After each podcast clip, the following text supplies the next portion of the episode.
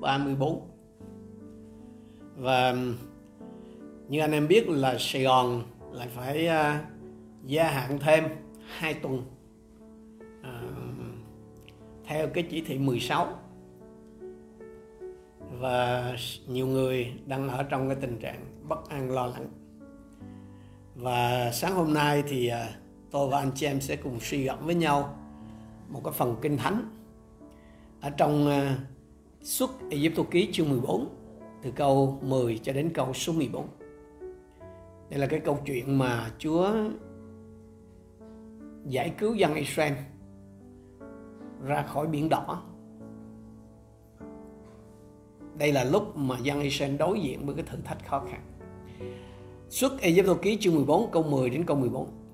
Khi Pharaoh đến gần, dân Israel nhìn lên thấy quân Ai Cập đang đuổi theo. Họ vô cùng kinh hãi, kêu vang Đức Giê-hô-va. Họ nói với Môi-se, ở Ai Cập không đủ mồ chôn hay sao mà ông đem chúng tôi vào chết trong hoang mạc này? Ông đưa chúng tôi ra khỏi Ai Cập để làm gì chứ? Chẳng phải chúng tôi đã nói với ông tại Ai Cập kệ chúng tôi cứ để chúng tôi phục dịch dân Ai Cập đó sao? Vì thà phục dịch họ còn hơn phải chết mà. Môi xe nói với dân chúng đừng sợ cứ đứng vững mà xem sự giải cứu Đức Giê-hô-va sẽ làm cho anh em hôm nay. Những người Ai Cập mà anh em nhìn thấy hôm nay sẽ chẳng bao giờ nhìn thấy nữa. Đức Giê-hô-va sẽ chiến đấu cho anh em, còn anh em cứ yên lặng. Đức Giê-hô-va sẽ chiến đấu cho anh em, còn anh em cứ yên lặng. Israel vừa được giải phóng khỏi Ai Cập và trong khi họ đang hạ trại bên bờ biển đỏ thì quân Ai Cập rượt theo tấn công. Họ rơi vào cái tình thế gọi là tiến thoái lưỡng nan, tức là tiến cũng chết mà lùi cũng khó. À, tiếng lui gì cũng không được hết. Vì trước mặt á, là biển đỏ trắng lối và sau lưng là đại quân Ai Cập đằng đằng sát khí đang truy bức họ. Đúng là một cái tình cảnh là gọi là có lẽ gọi là kinh khủng đó.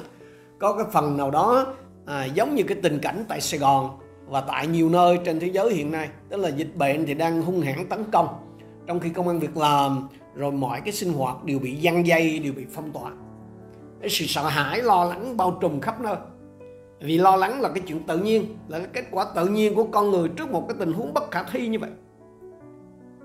Dân Israel đang đối mặt với một cái tình cảnh cực kỳ nan giải, cực kỳ nguy hiểm khi nào anh chị em? Khi họ vâng lời Chúa. Họ đã làm những gì Chúa bảo họ làm, nhưng rồi là phải đối mặt với cái thử thách chết người này. Nhớ anh chị em dân Chúa đối mặt với cái tình cảnh sinh tử này không phải vì họ kiêu ngạo, không phải vì họ chống Chúa, không phải vì họ thờ lại hình tượng, không phải vì họ phân biệt vùng miền, không phải vì họ không chịu cầu nguyện, đâu nha. Dân Israel đối mặt với cái hiểm họa thập tử nhất sinh này cũng không phải là do môi xe, do Aaron hay là do những lãnh đạo của họ có cái thái độ kiêu ngạo hay là có những cái phát ngôn kiêu ngạo đâu nghe thử anh chị. Dân Israel đang bước đi theo ý muốn của Chúa họ đang ở trên đường lối của Chúa, nhưng mà vẫn đối diện với những thử thách này đó chứ. Thành ra là làm ơn, đừng có định tội cho người này kẻ kia. Thành này, thành nọ, miền này, miền nọ, xứ này, xứ khác vì cái tình trạng dịch bệnh mà họ đang phải chịu. Chúng ta không bao giờ đủ thông tin đâu anh chị em, cho nên hãy giữ mồm, giữ miệng để Chúa không có quở phạt mình vì cái tội là làm tài khâu ngồi vào cái ghế chánh án của Chúa khi khi rơi vào cái tình thế tiến thoái lưỡng nan như vậy, thì dân Israel đã phản ứng như thế nào? Chúng ta xem lại câu số 10 đến câu 12. Họ vô cùng kinh hãi kêu vang Đức Giê-hô-va. Họ nói với Môi-se, ở Ai Cập không đủ mồ chôn hay sao mà ông đem chúng tôi vào chết trong hoang mạc này. Ông đưa chúng tôi ra khỏi Ai Cập để làm gì chứ? Chẳng phải chúng tôi đã nói với ông tại Ai Cập rằng là mặc kệ chúng tôi, cứ để chúng tôi phục dịch dịch dân Ai Cập đó sao? Vì thà phục dịch họ, còn hơn phải chết trong hoang mạc. Cái phản ứng của dân Israel trước tiên là sợ, Tiếp theo là kêu Chúa, Tiếp theo nữa là đổ lỗi lên người khác. Quen quá đúng không? Hãy ngẫm xem tôi và anh chị em Có chơi đúng cái bài này không? Khi mình đối diện với những cái tình cảnh khó khăn, Khi mình đối diện với những cái hoàn cảnh bế tắc. Sợ hãi, Lo lắng, Bất an Đã chiếm lấy dân Israel và họ bắt đầu đâm ra nghi ngờ ý muốn của Chúa. Họ bắt đầu không còn tin tưởng đường hướng của Chúa nữa cái điều này đang xảy ra với nhiều con dân Chúa tôi tới Chúa tại Việt Nam, tại Malaysia và nhiều nơi khác còn đang bị dịch bệnh nó hoành hành anh chị. Chẳng hạn tại Sài Gòn ờ, sau hai tuần giãn cách rồi thêm hai tuần cái người ta hy vọng rằng là mọi sự sẽ ok dịch bệnh sẽ giảm đi nhưng rồi cái lệnh giãn cách toàn thành phố đó trong vòng 2 tuần theo cái chỉ thị 16 là bắt đầu từ hôm nay với một loạt những cái số liệu như là ca nhiễm tăng, ca ờ, tăng cái số ca chết mà không có bệnh nền. Người ta không có bao giờ đưa cái số người lành, cái số, cái cái con số mà những người đã được lành đâu nghe anh chị. Người ta không bao giờ đưa ra những cái con số mà những người đã đã bị nhốt vào trong khu cách ly rồi họ không có bị nhiễm gì rồi được trả về đâu. Khi khi nghe những cái thông tin là ca nhiễm tăng này ca chết mà không có bệnh nền này và hình ảnh những cái cái kệ hàng trên siêu thị trống rỗng nó đã đánh gục cái hy vọng của người ta và làm cho nhiều người, kể cả con dân Chúa và tôi tới Chúa thêm sợ hãi, thêm lo lắng, bất an. Thực ra thì cả tháng này Sài Gòn vẫn giãn cách theo cái chỉ thị 16 đó thôi, rồi cộng thêm cái chỉ thị 10 của Ủy ban nhân dân thành phố nữa. Thì bây giờ thêm hai tuần nữa nhưng mà đâu còn cái chỉ thị 10 đó. Còn siêu thị hết hàng hay là đường phố vắng tanh thì nếu muốn hay là có chủ ý nó thật với anh chị em là lúc nào mình cũng có thể chụp được, có thể quay được những cảnh đó. Đúng giờ tan tầm coi, đúng giờ đi làm mà quý vị ra đường Sài Gòn xem, có vắng không? Trước 7 giờ sáng đó, chúng tôi đạp xe đạp mỗi buổi sáng là trước 7 giờ sáng đó. Thì đạp xe còn thông thả một chút chứ 7 giờ trở đi xem, ở đó mà vắng. Cứ nhà thời gian nghỉ trưa với lại với chiều mà vào siêu thị thì lúc nào chẳng đông người mấy cái thời điểm đó là chẳng có lúc nào là có sẽ có lúc là cái cái cái kệ đồ tươi sống nó sẽ hết. Nhưng mà sang cái, cái quầy đồ khô hay là cái rau củ quả xem thiếu gì mà ở đó chứ chỉ có thiếu tiền ấy rồi có. Thành ra là mấy anh mấy chị ở xa mấy anh mấy chị ở ngoại quốc bớt rảnh đi đừng có tiếp con những cái tin phím diện cái kiểu đó. Chú không có ok mấy cái chuyện đó đâu quay trở lại với cái tình hình mà tiến thoái lưỡng nan của của dân Israel bên bờ biển đỏ. Khi dân Israel sợ hãi, khi dân Israel kêu vang và than trách thì Chúa bảo gì? Câu số 14 Đức Giê-hô-va sẽ chiến đấu cho anh em, còn anh em cứ yên lặng. Yên lặng là sao? Chúa Chúa không có bảo dân, Chúa, dân Israel ngồi yên lặng suy gẫm kinh thánh. Yên lặng cũng không phải là nói về cái việc thân thể không cử động, bởi vì Chúa muốn họ đi ngang qua biển cơ mà yên lặng ở đây đó nó liên quan tới cái tâm trí đến cái suy nghĩ của họ Chúa muốn lòng họ, Chúa muốn trí họ yên lặng, an tịnh khỏi những bất an, khỏi những sợ hãi, khỏi những cái lo lắng. Chúa muốn họ tin cậy Ngài trong cái việc xử lý nan đề mà họ đang đối diện. Yên lặng ở đây là để lòng, để trí nơi Chúa. Yên lặng ở đây là chăm xem Chúa thay vì chăm xem cái nan đề, chăm xem cái thử thách mà anh chị em đang đối diện. Sợ hãi, bất an nó đến với anh chị em khi anh chị em để nhiều cái thời giờ theo dõi những cái tin tức liên quan đến dịch Covid.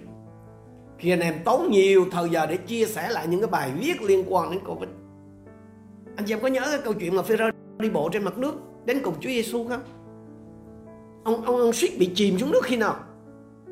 Khi thấy gió thổi, khi thấy sóng đánh trao đảo, dù trước đó ông đi trên mặt nước vô tư.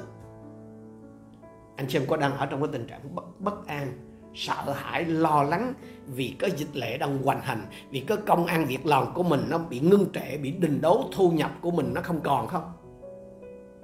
Tôi nói với anh em điều này. Như năm xưa Chúa có một cái kế hoạch để giải cứu Israel khỏi cái tình cảnh hiểm nghèo thế nào ấy thì Chúa cũng có một cái kế hoạch như vậy cho anh chị em.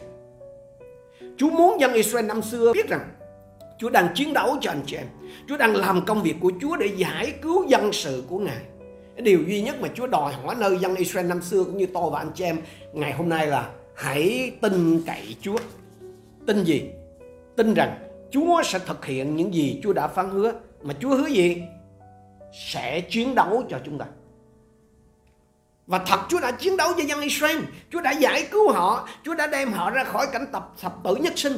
Chúa đã rẽ biển đỏ cách kỳ diệu. Dân Israel không cần phải động tay động chân gì cả. Thế là tự do. Anh chị em ơi, đây là thời khắc khó khăn. Đây là lúc mà đức tin của con dân Chúa chúng ta bị thử thách.